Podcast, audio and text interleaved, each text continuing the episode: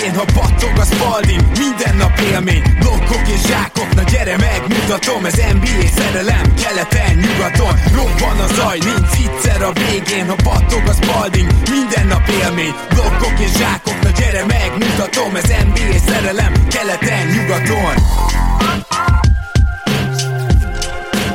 Éj jó! Szép jó napot kívánok mindenkinek, Rédai Gábor vagyok, ez a Rep City keleten-nyugaton podcast, és mint mindig most is itt van velem Zukály Zoltán, szia Zoli! Szia Gábor, sziasztok, örülök, hogy itt lehetek. Ma egy nagyon különleges adás lesz, ugye tavaly már elindítottunk egy sorozatot, vagy lehet, hogy két éve, azt folytatjuk, de mielőtt erre rátérnénk, gyorsan elmondanám ismét, hogy ha 5000 forint fölött vesztek bármit online a Rep City-nél, akkor mindenképpen üssétek be a keleten promókódot, hiszen így egy Rep City-s tornazsák is a tietek lehet, valamint ne feledkezzetek meg, hogy szombaton és vasárnap most is lesz meccsnézés a KDM bárban. Érdemes lájkolni a közösségi oldalukat, és ott megnézni, hogy milyen mérkőzésekre lehet majd menni. És ma pedig egy picit végre elemzünk konkrétan egy, mondhatni másfél csapat játékát, és ehhez pedig lesz egy segítségünk, ez pedig Gedei Tibor. Szia, coach, ti! Jaj, szia, köszönöm a felkonferálást, és üdvözlöm a kedves hallgatókat,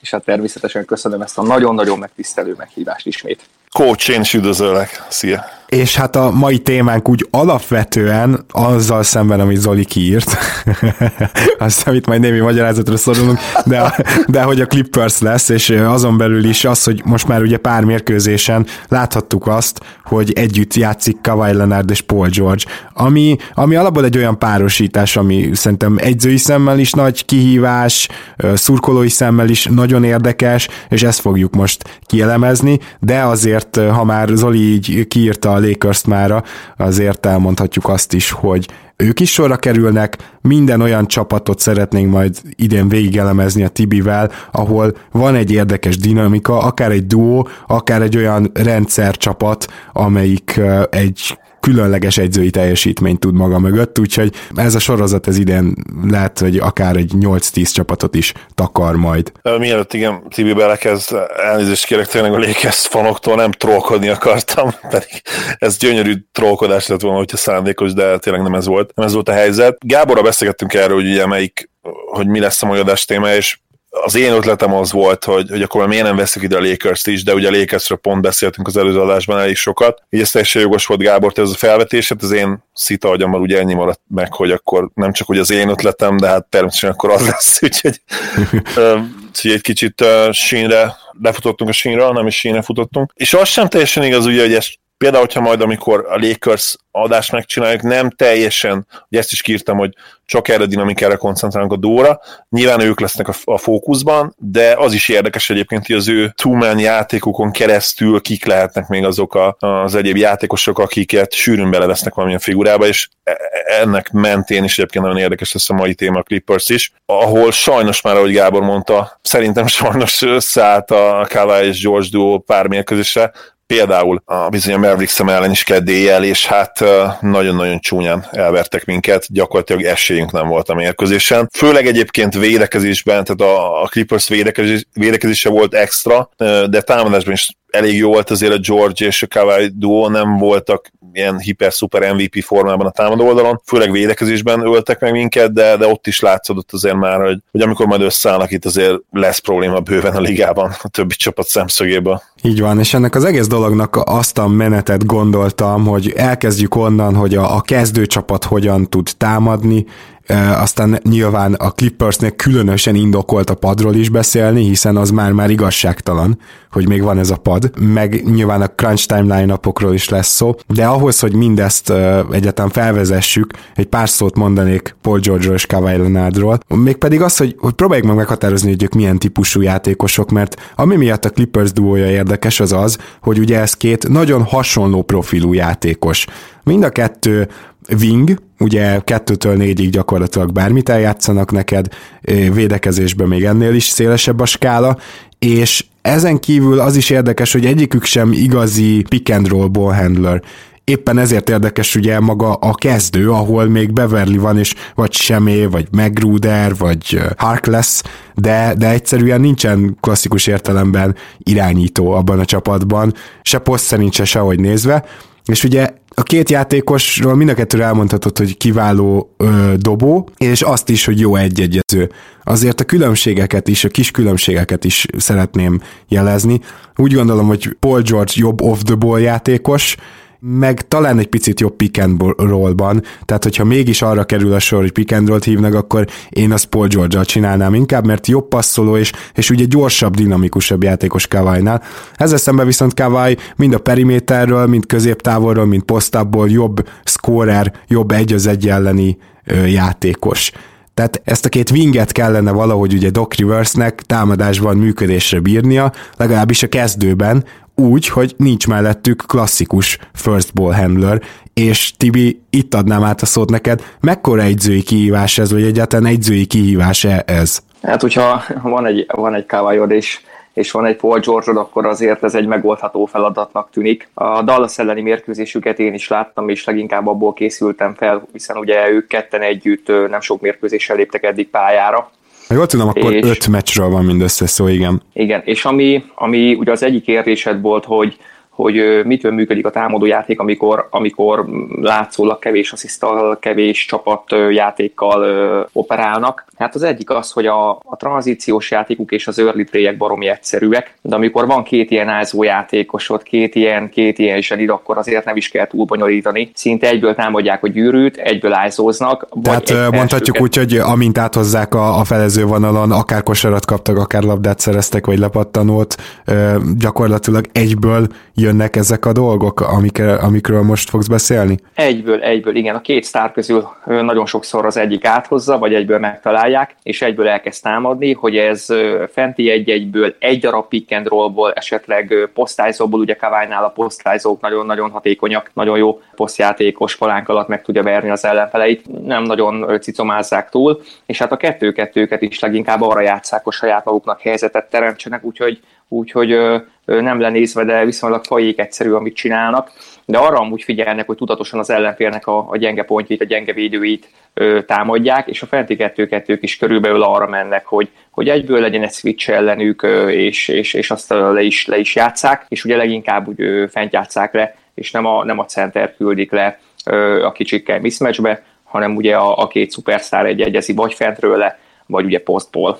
Igen, tehát a fentről az azt jelenti, hogy mondjuk a tripla vonal tetejétől ő, ő, ő fog befele menni a gyűrű fele. Igen, igen, igen, igen. A Dallas elleni mérkőzésen nagyon érdekes volt, hogy az első öt támadás az gyakorlatilag setplay nélkül ment le.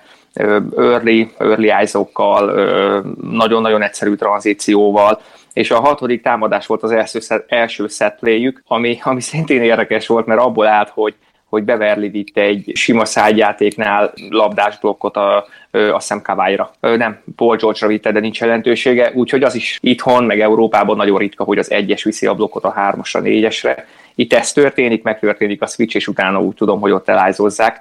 De Tehát akkor gyakorlatilag Beverly embere került rá Paul George-ra. Igen, igen, igen, ez volt a céljuk, és gyakorlatilag annyira logikusan támadnak, hogy amikor, amikor a switchekből bár picit erősebb mismatch alakul ki, akkor ők azt le is egyegyezik. Amúgy a set is nagyon-nagyon egyszerűek, ugye a ellenpéldának, ugye nyilván hozok egy extrém példát, a San Antonio-nak ugye volt a Beautiful Game csapata, vagy ugye a Warriorsnak a, a, a rendszerei, hát itt ilyet nem nagyon látunk, hogy, hogy, hogy 12 blokkból, négy hátsó blokkból kifutkosra csinálnak helyzetet, nem, nagyon-nagyon egyszerű.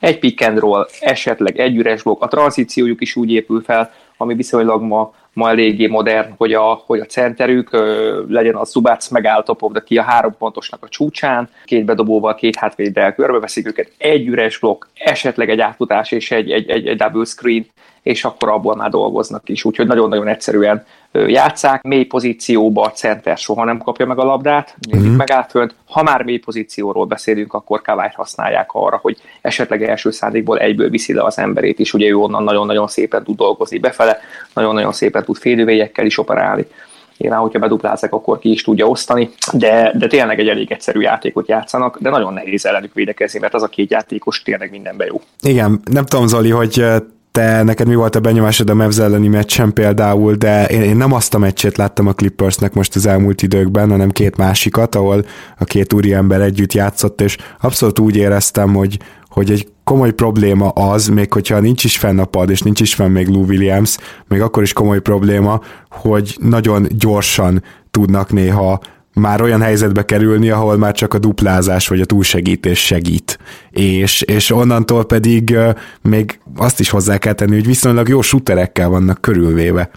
Bizony így van, és van még egy probléma egyébként, ami, ami egyértelműen kijött a keddi meccsen, a, ugye a mi szempontokból probléma a védőpattanozás, a Clippers szemszögéből pozitívum a támadó pattanozás, ugyanis 17-et kaptak le konkrétan ezen a mérkőzésen, és több olyan visszazárkózási rohamot is megállítottak, vagy olyan visszazárkózási kísérletet, ami roham lehetett volna, roham fejlődhetett volna, mert egyszerűen amikor nem is ment annyira nekik a dobás, mert egyébként nem dobtak annyira nagyon jól, tehát ez, ez még idegesítőbbé tette ezt a meccset, 33%-kal tripláztak, 42%-kal a mezőnyből, egyik sem egy, egy túlságosan különleges statisztika, de amikor nem ment be, akkor visszaszedték őkeményen a támadó pattanot, és gyakorlatilag semmit nem tudtunk ezzel ellen tenni, majdnem megdupláztak minket támadó pattanok terén, és, és hát olyan 10, 10 lepattanóval megvertek minket a meccsen. Ezért nagyon fontos elem, eleme volt ennek a történetnek. Nem a legfontosabb hozzáteszem, mert nyilván a, a leges, legfontosabb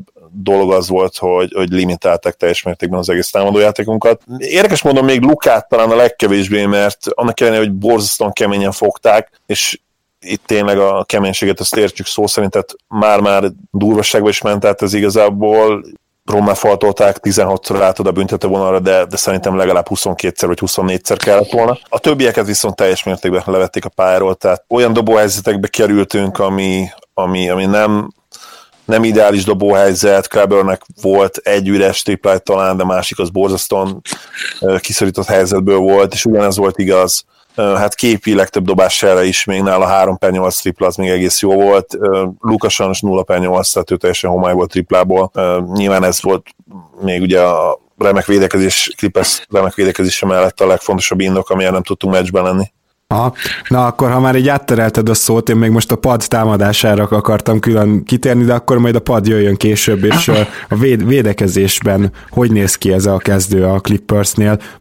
legyen mondjuk Harkless, de lehet semmi, és lehet meg Gruder is, ők is jó védők, Harkless meg kifejezetten jó. Mi az, ami miatt rémítő lehet a többi csapat számára ez a Clippers, mert azért ránézünk erre a védőállományra, és hát ez brutálisnak tűnik. Zolinak a mondani valóját annyival egészíteném ki, amikor azt mondta, hogy nem Doncsicsot fogták meg, hanem a többieket, hogy, hogy szerintem a Dallasnál az a kulcs, meg akarod fogni a többieket, akkor pont, hogy Doncsicsot kell megfogni. Mert annyira ráépül ugye az egész támadó rendszer, hogy ha őt ki tudod szedni, és ő nem tudja a többieket helyzetbe hozni, illetve magát, akkor azért a Dallas támadó játéka nem lesz annyira erős, Finney smith és, és Powellekkel azért szerintem ez nem egyszerű. Amitől nagyszerű a Clippers védekezése, azzal nem árulok el nagy titkot, hogy egyénileg ezek mind extra védők eszméletlenül jó védők 1 négyig, és gyakorlatilag minden spotra, minden szituációra van megfelelő emberük. Gondolok itt arra, hogy Beverly, hogy ha, ha, ha Dinájtról van szó, szerintem az egyik legjobb védő az NBA-be. Hát a Dináj az a... gyakorlatilag az, amikor azt is megpróbálod megakadályozni, hogy eljusson a labda az illetőhöz, akit fogsz. Igen, és neki megvan hozzá a fizikuma, megvan hozzá a, az egója, megvan hozzá az, hogy, az, hogy ö, ö, geci. Ú, ah, nem biztos, hogy nem baj. kellett volna. Igen. Jó, benn marad. Megvan, megvan hozzá a szentelensége, ő azért nagyon-nagyon el tudja venni a játékosoknak a kedvét, mert, mert amikor azért is meg kell dolgoznod, hogy egyáltalán labdát kap, és onnan kezdődik majd a play, az azért nem egyszerű, erő tökéletes. Egytől négyig gyakorlatilag minden switch tudnak védeni, ezeket nagyon-nagyon jól használják, nagyon-nagyon szépen össze van az egész hangolva, és ezen a mérkőzésen Mo Harp lesz a kezdő, ő kezd Porzingisen, ugye semmilyen viszmes nincsen, szóval Porzingis akármilyen jó támadójátékos, Harp lesz kifejezetten jó, rá, jó védő rá, fizikailag elbírvere, a centiket tudja pótolni, egy-egyben nem lehet megverni, levinni posztban nagyon-nagyon nehéz, úgyhogy tényleg gyönyörűen oldják meg, és ehhez Zubác nekem meglepően, meglepően tetszett, amit csinál. A pick and roll védésnél csak az Zubácra vannak kitalálva kitalálva ö, pick and roll védések, ugye, ami nem switchből áll. Nagyon sokat védenek ice-t, ice-ból meg át tudnak menni switchbe. Tehát ugye az ice az az, amikor 45 fokban indul a pick and roll, és ezt a pick and roll-t most nagyon egyszerűen mondva letereled az alapvonal felé, és így két ember, ez ugye a Tibodó által létrehozott védekezés, így két ember gyakorlatilag meg tudja fogni, vagy kordába tudja tartani a pick and roll-t. Igen, amivel el tudják azt érni, hogy Doncsics ne kerüljön helyzetbe, hanem neki kell ilyen helyzetet kreálni másnak. Nyilván jól kifeleváló, jól poppoló centerek ellen ez egy picit összetettebb védekezés, de szerintem a Dallas ellen tényleg az a kulcs, hogy Doncsicsot limitálni kell, ki kell venni a játékból. Erre ez tökéletes. És meglepett, mert már az első negyedben többfajta védekezést próbáltak. Szubác volt ott step outot védett, és, és kilépett a Doncsics 2-2-ire. Akkor itt gyakorlatilag arról beszélünk, nem egy csapdázásról, hanem egyszerűen fellép addig a magas ember, hogy, hogy a pick and roll kezdeményező ne nagyon tudjon se passzolni, se elindulni. Tehát egy pillanatra egy falat csinál. Igen, ugye az a meglepő, hogy már az első negyedben két-három fajta védésük is volt a, a középen történő pick and rollokra, és ez nagyon tetszett nekem, hogy, hogy ellenféltől függően ők tudják, hogy mit kell csinálni, és meg is tudják valósítani, és Zubász kifejezetten jól mozgott ebbe, akkor is a step outot kell védeni, és megakasztani az ellenfélnek a, a sztárját, hogy ne tudja a festéket támadni, és akkor is, hogyha magára kell engedni a, a, a más pick and roll játékost, és a gyűrűt protektálni. És hát nyilván a rendszer segíti az, hogy egytől négyig nem győzöm hangsúlyozni, hogy tényleg mindent el tudnak váltani, és nem alakulnak ki orbitális miszmecsek, amik után az ellenfélnek forja lenne, és, és amit utána ö, rotációval kell megoldani, amit egyébként, és most egy picit puncsolok, a Toronto Raptors nagyon jól csinál. Köszi. Beszéljünk egy kicsit erről a padról, mert nem tudom, emlékszel ez Zoli, de már tavaly is azt mondtuk, hogy gyakorlatilag a Clippers-t a padja vitte be a rájátszásba, bár nem volt rossz az a kezdő, de nyilván ez a pad ez már-már igazságtalan volt, és, és amikor nyáron véghez mentek a játékos mozgások, akkor pedig azért meglepően tapasztalhattuk azt, hogy mivel a Lou Williams, Harrell páros egybe maradt, bár igaz, hogy te Herölt ugye a kezdőbe jósoltad, de mivel ők egybe maradtak, ezért gyakorlatilag a paddinamika továbbra is megvan. És hát ugye a Dallas ellen is elég durvák voltak, de hogyha megnézed, akkor nem nagy túlzás azt mondani, hogy a hatodik ember díjra idén is mind a ketten top három szinten esélyesek. Simán, sőt, én azt mondanám, hogyha most lenne a szavazás, akkor Harrell nyerni egyértelműen. Idén hihetetlenül domináns, mint ahogy vártam is egyébként, én, én nagyon nagy upside-ot láttam benne. Nem csak tavaly, mert tavaly előtt is, de tavaly egyértelműen. Majdnem 20 pontot átlagom most már, úgyhogy szerintem ilyen 30 perc alatt játszhat, most nem néztem meg, de valószínűleg 30, maximum 30 perc, de inkább alatta, mert ugye Zubac is játszik, ilyen 18 percet, mint amolyan de facto kezdő. Hihetetlen dinamikája van egyébként ennek a duónak is, tehát a, a, a pick and rollok, amik ők csinálnak, ugye erről az egyik legjobb roller a ligában, Lou pedig bár nem egy passz fenomén, de, de hihetetlenül jó abban, hogy megcsinálja a plét, ugye az egyik legjobb playmaker ezen a szinten, és, és későn érő típus ráadásul Lou, és, és nagyon-nagyon jól öregszik tényleg, mint a jó bor. Borzasztó komoly extra dimenziót ad ennek a Clippersnek adnak ők ketten ennek a Clippersnek. Igen, én egyébként talán éppen ezért favorizálnám egy ilyen Dináló Williams-t, mert, mert ő gyakorlatilag a, a playmaker ennek a sornak. Tibi, ez nem tudom, hogy te például melyik őket látod fontosabbnak, illetve te hogy látod, hogy mi történik, ha ők kerülnek pályára? Hát érdekes módon, amikor a cseresor feljön, akkor egy icipicit belassul a, a Clippersnek a támadójátéka, aminek leginkább az lehet az oka, hogy ezeket a örliket és egyből állzóval kezdő szituációkat, ezeket tényleg Kawai és George tudja igazán jól megoldani, és Lubrians pedig egy icipicit helyzetbe kell hozni. Hogy most ez üres blokkokkal kezdődik, vagy egy, egy, egy pick and roll az már, az már más, de tényleg belassul egy picit a támadó játékuk, és hát annyira szerencsések, hogy olyan védőket tudnak fenntartani mellette, hogy gyakorlatilag az ő védekezésbeli hiányossága, főleg, hogy padok ellen játszik sokat, nem jön ki. Hát ez egy hatalmas fegyver valóban. Most maga a támadójáték ilyenkor azért leggyakrabban úgy végződik, hogy egy Lou Williams, Montrezl Harrell pick and roll, nem? És akkor abból vagy Harrell zsákol, vagy Lou Williams kerül helyzetbe. Igen, Lou Williams nagyon jól tudja magát helyzetbe hozni pick and rollból, egyébként nyilván egy-egyből is, de tényleg az az érdekesség, hogy ő nem első szándékból csinálja ezeket, hanem, hanem set play-ekből, de ezek nagyon-nagyon egyszerű set play ezek egy screenes, maximum két screenes set play megpróbálják őt a komfortzónájába labdával megtalálni, ahonnan a leghatékonyabban tudja a pick and roll-t megkezdeni, és hát mondanám, hogy Herrel nem nehéz pick and rollozni, de tényleg fantasztikus, hogy, hogy nagyon-nagyon gyorsan rolja, nagyon-nagyon pontos, és mellette egyébként ő, ő is lát át a pályán, hogyha arról van szó. Szerintem ő egy icipicit alábecsült, ő nem csak egy energy guy, hanem, hanem érti és látja is a játékot. Ebben egyet kell, hogy értsek, főleg most a Clippers meccseket elnézve, de azért nyilván nem mindegy az, hogy, hogy milyen spacing van körülötted, és azért most a második sornak is mondjuk egy Magruderrel, egy J. Michael Greennel van a bőven spacingje. Szóval, szóval ezért, ezért durva ez a csapat, és nem is tudom, talán menjünk el oda, hogy, hogy van ez a crunch time line-up, amikor egyszerre van pályán Lou Williams, egy elite pick and roll ball handler, és a két superstar. Mert amúgy egyébként én Lou Williams-t is simán superstarnak hívnám támadásban. Tényleg csak abban, de abban az.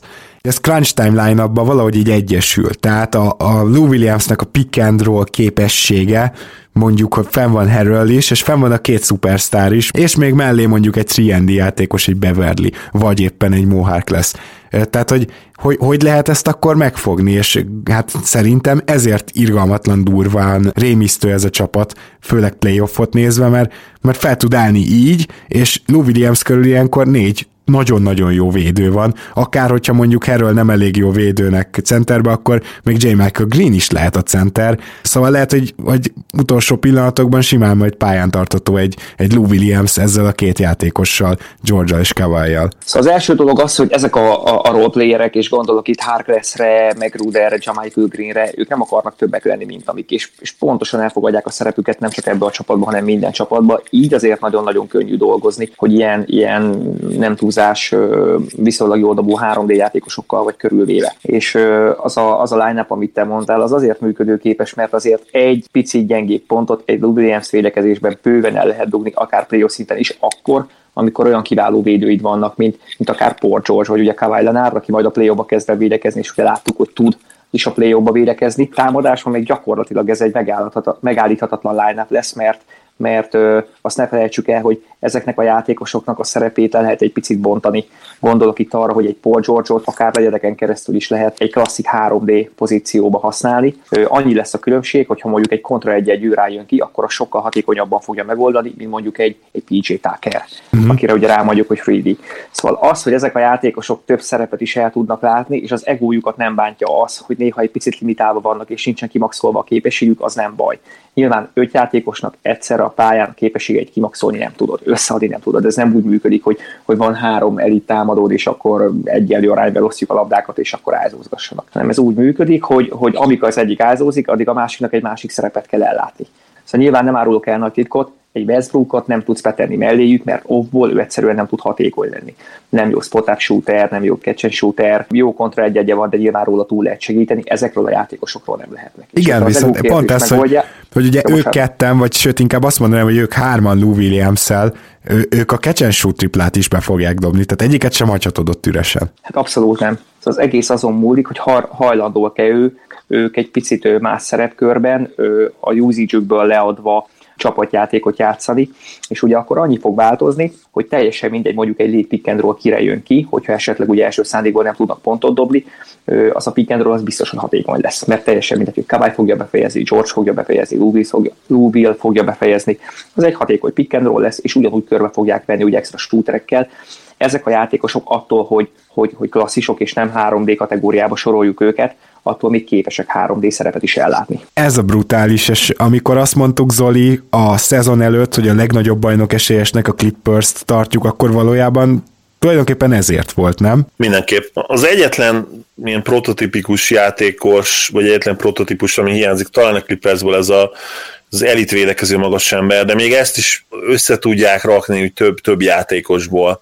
Zubac nem elitvédő, de nem rossz védő, Herel nem elitvédő, de nem rossz védő. Ketten együtt én azt mondanám, hogy, hogy kitesznek egy jobb centert, nyilván nem egy Rudy Gobert, vagy, vagy nem egy Mavericks verziós Tyson Chandler, de lehet, hogy a mai ligában már nincs szükséged ilyen játékosra ahhoz, hogy nyer. Ha, ha visszamegyünk az elmúlt évekbe, Warriors lehet, hogy nem jó példa, mondjuk, mert náluk olyan hihetetlen mértékű talent volt, hogy megúzták azt, hogy, hogy nem volt ilyen játékosok, ugye talán Draymond Green volt ez, aki ugye tudott small ball centert játszani, de, de nyilván nem, nem magas ember a szó szoros és, és tradicionális értelmében. Szóval e, ezen, ezen típusú játékoson kívül minden van nekik tényleg. Van kettő darab elit wing, playmaker, ugye Kawhi és George személyében a legtöbb csapatnak egy ilyen sincs, nem hogy kettő, és ráadásul ők ketten gyakorlatilag top 5-ös perimétervédők is a ligában, ami talán legfontosabb a, a mai NBA-ben, hogy legyen két ilyen closered, jó shootered, periméter winged, és ha, ha jó védők, akkor tényleg nyert ügyed van, ahogy Tibi mondta. Nem kifejezetten free and játékosok, hiszen sztárok, tehát nem nevezhetjük őket free and D-nek, sztárokat ugye nem nagyon szoktunk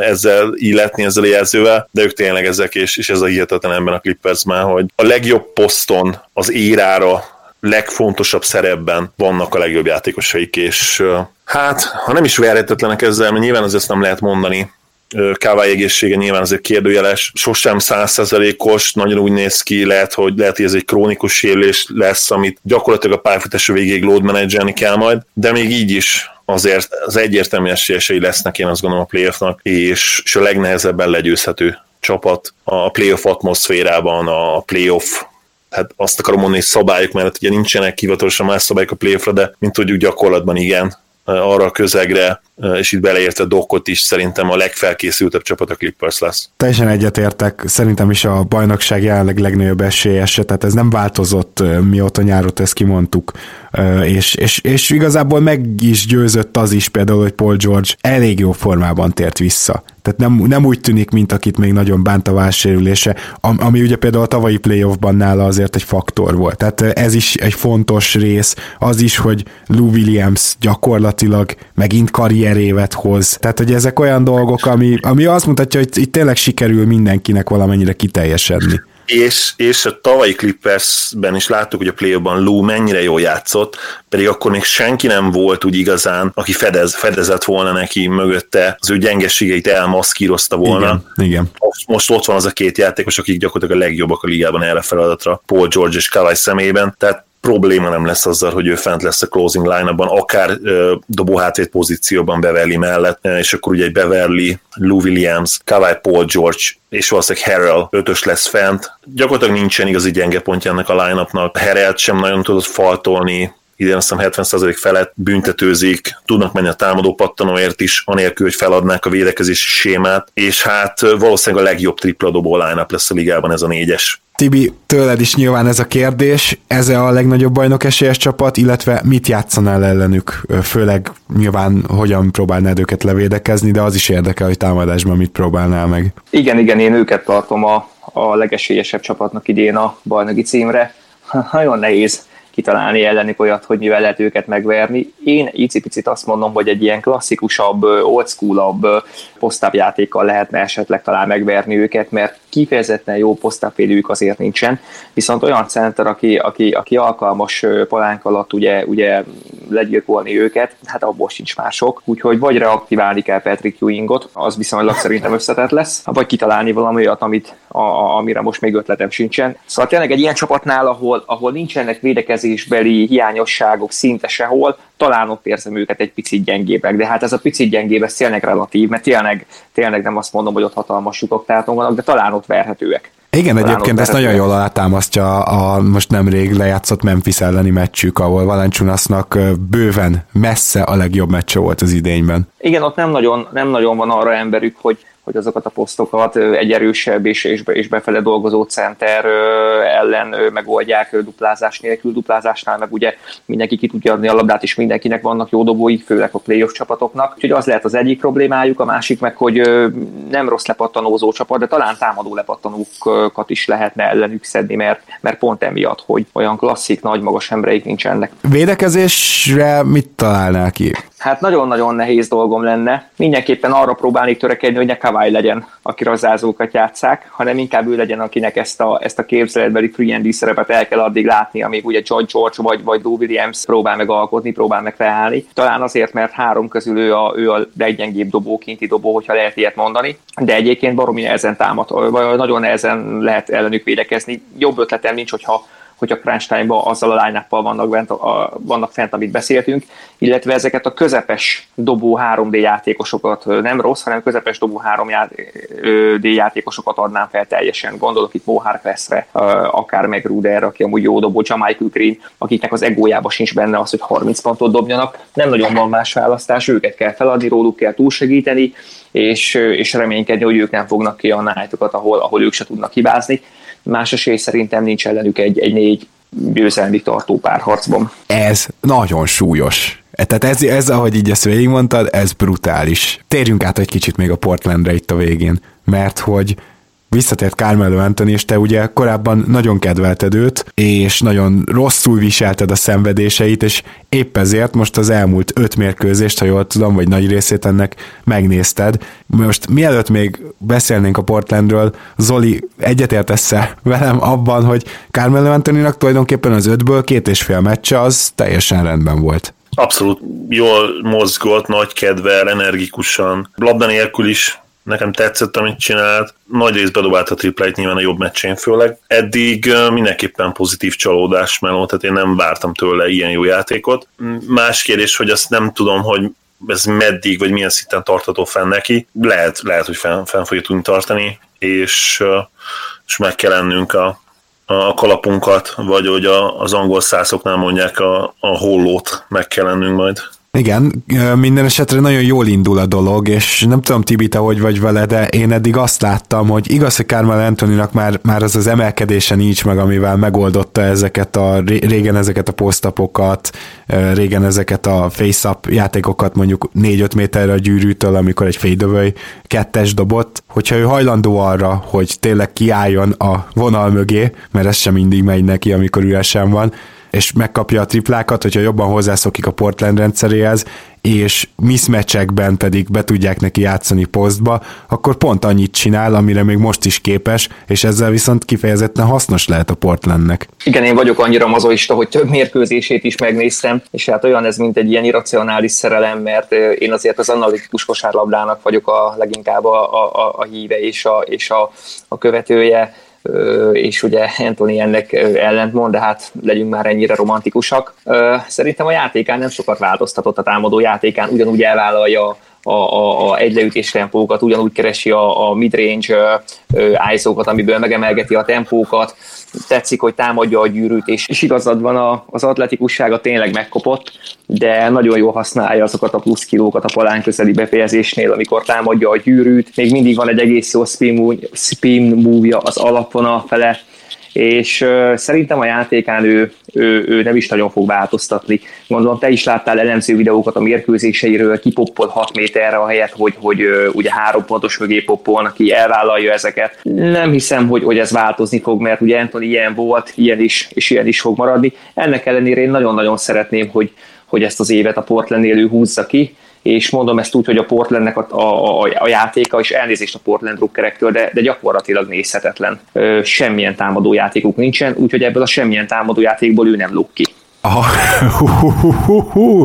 Ugye azért azt már mi is elemeztük Zolival, hogy itt uh, olyan szinten vannak például asszist százalékban lemaradva az egész ligától, ami már-már példátlan. Érdekes gondolat ez, nem Zoli, hogy, hogy gyakorlatilag egy ennyire passzok nélkül, vagy asszisztok nélkül játszó csapatba Carmelo Anthony gyakorlatilag beillik. Igen, bár ha Melóról, Melóval kapcsolatban van olyan kritika, ami talán nem volt annyira fair a, a legjobb éveiben, az pont ez, hogy ő nem passzol. Ő egy egész jó, és még azt is mondom, hogy alulértéket passzoló volt. Nyilván most már azért nem feltétlenül, tehát amikor most játszott, és ebben benne van nyilván az is, hogy újra megkapta a lehetőséget kb. egy év után. Most elsősorban azért pontszerzésre ment rá, de, de neki jó szeme van, és itt nyilván a probléma az lesz, hogy ezen a ponton már nem fogják őt gyakorlatilag duplázni, és az onnan jövő kipasszok, ami az egyik erőssége volt fénykorában, emiatt nem, nem lesznek ott, mert nem lesz egyszerűen lehetősége rá. Kíváncsi leszek arra, hogy a védekezésbe tudják-e így tartani a dolgokat, mert hogy egyelőre én úgy látom, Tibi erősíts meg egy cáfoly, hogy bizony a védekezésben Carmelo Antonit sikerül többé-kevésbé elrejteni,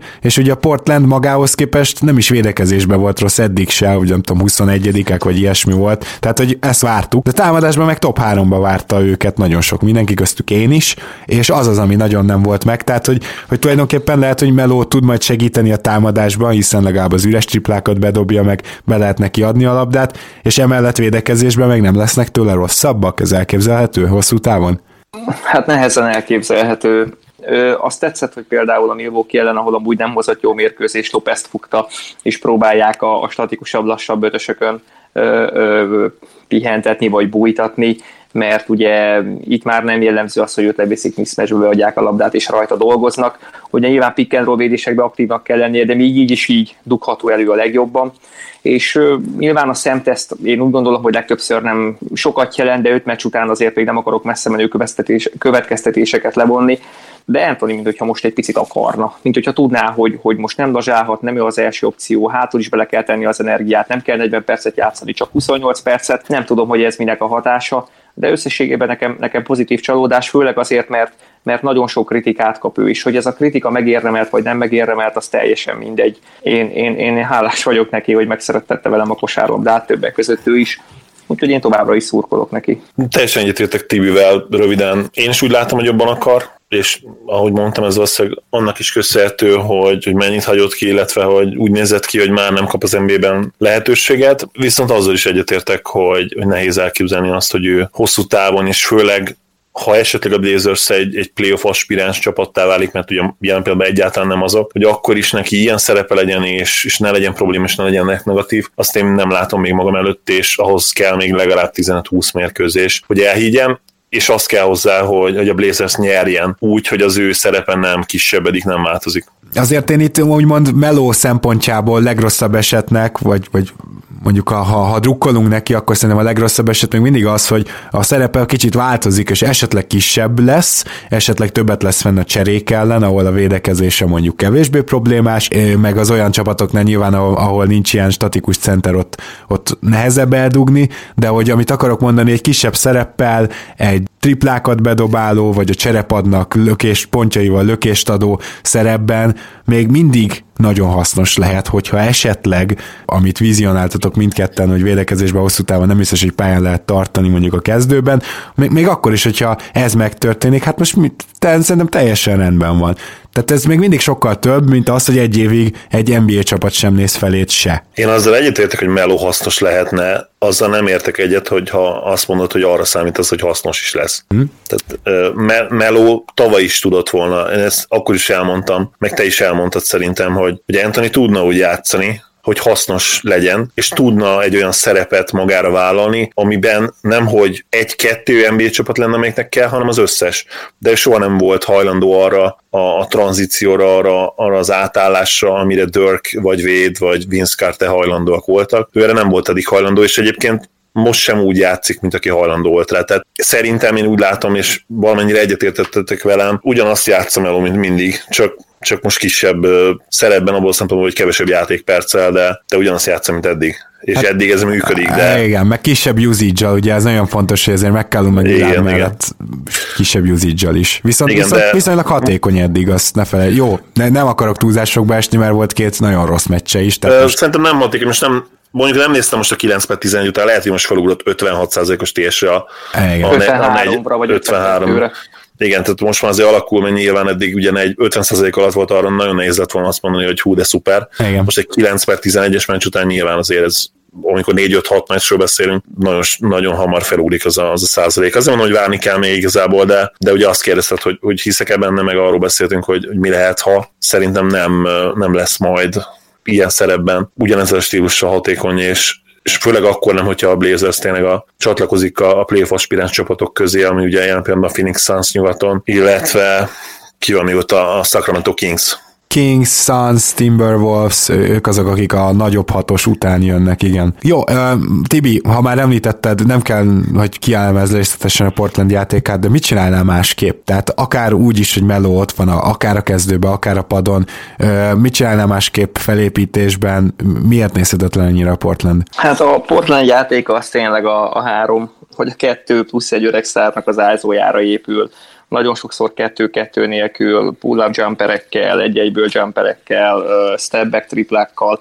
Nem tudom innen okoskodni, hogy, hogy, hogy valami rendszerszerűséget felépíted nekik, nagyon nehéz. Nagyon, hát nagyon ugye nehéz. volt, tehát Nurkicsal, amikor volt passzoló centerük, akkor azért valami, valami rendszerszerűség volt Stocnál, tehát ő azért nem egy hülye egyző ilyen szempontból. Igen, de most ebből én nyilván csak a melóírát követtem, ebből most semmi nem látszik. Szörnyes semmi nem látszik. Annyira egy, egy egy sikú, és nyilván a Clippersnél is arról beszéltünk, hogy ájzozgatnak, de ők legalább tényleg azt támadják, akit lehet. Több pick and roll kéne ide, gyenge mozgások kellenének, hiszen ugye, ugye vannak jó súterek, de itt tényleg azt látom, hogy el van osztva a labda, kettőt kap, CJ McCallum kettőt kap, Lidárra egyet kap Anthony, és, és, és ájzó, ájzó, ájzó. A legutóbbi mérkőzésen már láttam azt, hogy melót mismatchekbe megpróbálják posztba megtalálni, amivel nekem semmi bajom nincsen, de azoknak a nagy rész az 3-4 méteres jumper volt a befejezés, és én azokban azért nem hiszek. És az Olival nagyon-nagyon egyetértek, hogy meló játéka tényleg semmit nem változott. Szóval várhatjuk, hogy ő spot up shooter legyen, menjen ki a sarokba, segítsen a spacingbe, de, de hát ebből nem sokat látunk, ő, ő, ő tényleg aktív akar maradni, ő ilyen. Amit még én hozzáfűznék, és ez nem is feltétlenül a, a szakmai része az egésznek, hogy ugye Melő az az ember, aki a, a hát főleg a hazai drukkerekből kiváltja ezt a na én megmondtam. Ha így alakul, ha így.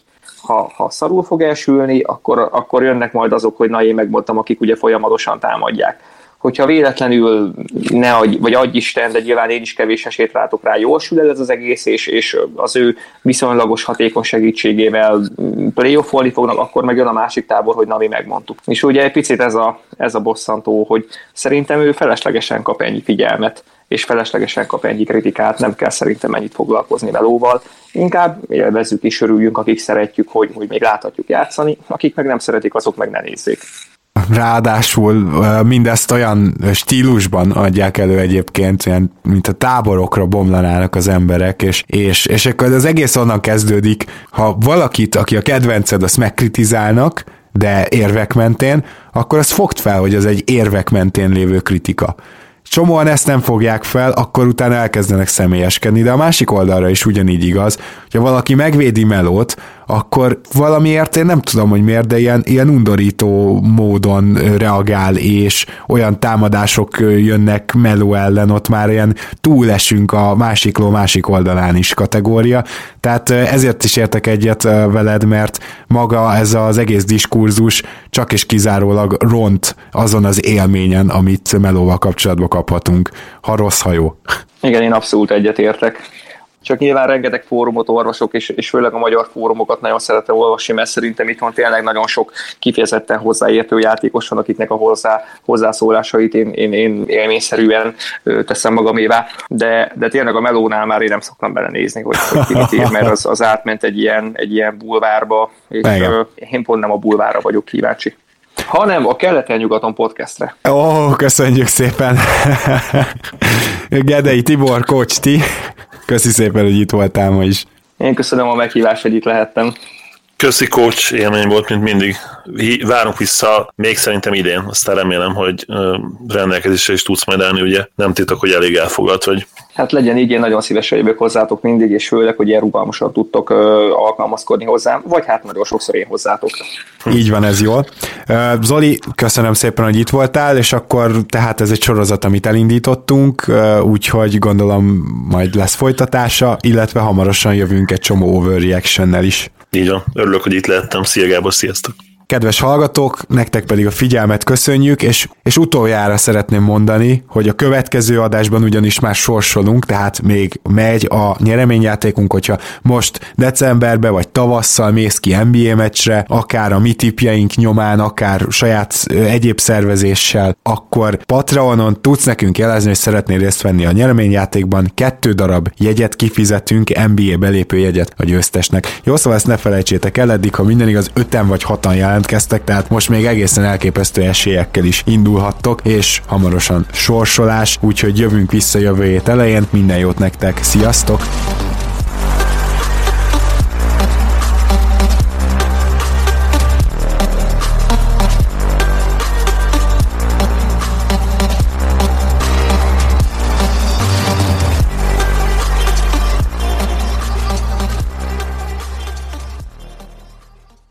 Ha más podcastekre is kíváncsi vagy, hallgassd meg a Béton műsor ajánlóját. El tudod képzelni, hogy a podcastet, amit éppen most hallgattál, fél év múlva már a mesterséges intelligencia generálja? Mi sem. De ha érdekel, eljött már a gépek lázadása. Hallgass bele az Embertelen Podcastbe. Orsós Lajos vagyok, a műsor házigazdája. Egyelőre még élőben. Egyelőre. Fedezzük fel együtt, hogyan ismerkedik, randizik, mesél és vitatkozik Betty és Péter, két teljesen mesterséges intelligencia. Lajos, a podcast címét mond még egyszer, Léci. Oké. Okay. Embertelen Podcast. Ez a műsor a Béton közösség tagja.